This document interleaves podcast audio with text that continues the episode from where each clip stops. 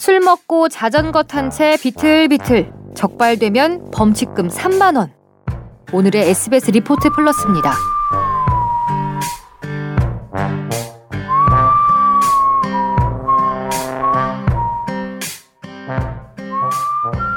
요즘처럼 야외 활동하기 좋은 날씨에는 자전거 타는 사람도 늘고 그러다 보니 관련 사고도 급증하죠. 도로를 위험천만하게 달리다 차나 행인 앞으로 불쑥 튀어나오는 자전거들을 자전거와 고라니를 합쳐 자라니족이라 부르기도 하는데요.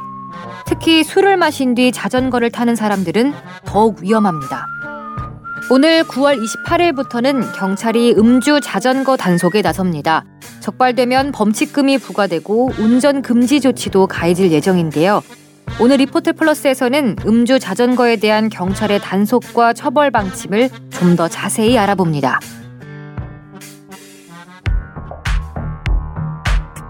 자전거는 자동차보다 사고 빈도가 낮고 속도도 상대적으로 느리다 보니 음주운전의 위험성에 이용자들 스스로 경각심을 덜 갖는 경우가 많습니다.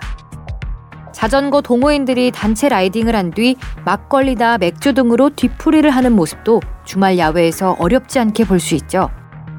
하지만 도로교통공단 통계에 따르면 2013년부터 지난해까지 자전거 사고로 모두 540명이 목숨을 잃었고 3만 명 이상이 다친 것으로 나타났습니다. 사망자 수는 2015년부터 꾸준히 늘고 있는데 특히 9월에 가장 많은 사망자가 발생했습니다.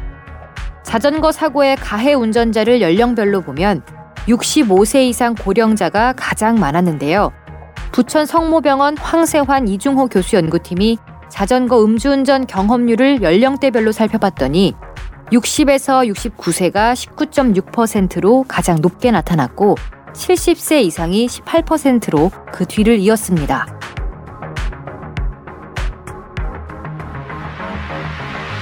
자전거는 오토바이와 마찬가지로 도로교통법상 차량으로 분류됩니다. 때문에 자전거는 전용 도로로 주행하거나 전용 도로가 없는 경우 자동차가 달리는 도로 맨 가장자리 차로의 2분의 1을 이용해서 주행하도록 돼 있습니다. 그러다 보니 자전거를 타다 발생하는 사고는 자동차 사고로 이어져 피해가 커질 수 있습니다. 경찰이 자전거 음주운전에 범칙금 3만 원을 물리는 등 단속을 강화하기로 한 이유입니다.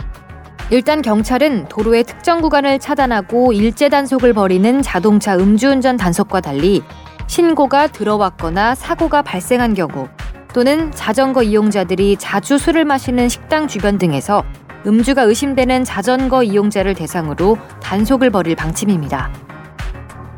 혈중 알코올 농도 0.05% 이상의 자전거 운전자에게는 3만 원의 범칙금이 부과되며 음주 측정을 거부하면 범칙금은 10만 원으로 늘어납니다. 음주 운전자에게 경찰은 자전거 운전 금지를 명령할 수 있습니다. 다만 자전거는 운전면허가 따로 없기 때문에 벌점이나 행정처분은 가해지지 않는다고 합니다. 하지만 일각에선 여전히 실효성이 부족할 거라는 우려와 지적이 나옵니다. 해외에 비해서 처벌 수위가 너무 낮다는 건데요.